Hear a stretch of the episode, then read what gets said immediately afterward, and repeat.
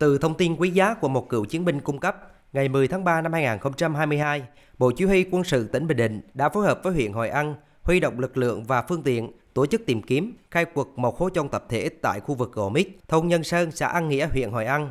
Lực lượng chức năng tiến hành khai quật trên diện tích 45 m2, phát hiện nhiều sinh phẩm và di vật của liệt sĩ.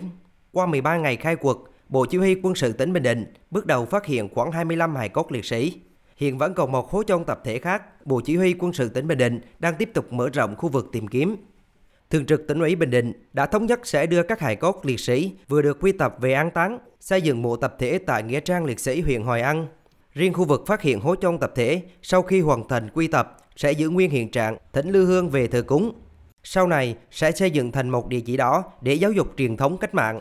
Tỉnh Bình Định cũng sẽ làm việc với Bộ Tư lệnh Quân khu 5 để tổ chức lễ truy điệu và an táng trang trọng các hài cốt liệt sĩ vừa tìm thấy.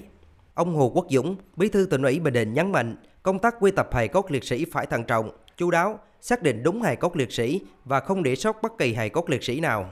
Thường trực tỉnh ủy là chỉ đạo đội tìm kiếm hài cốt là hết sức tỉ mỉ, thận trọng. Chúng ta đã xác định tương đối chính xác các cái tọa độ, các cái vị trí và xác định được các cái tư liệu qua cung cấp sẽ tiếp tục là khảo sát để mà tìm kiếm. Có thể là một năm, hai năm, ba năm để làm sao chúng ta tìm kiếm các hài cốt của liệt sĩ để đưa về an nghỉ ở một cái nơi nghiêm trang.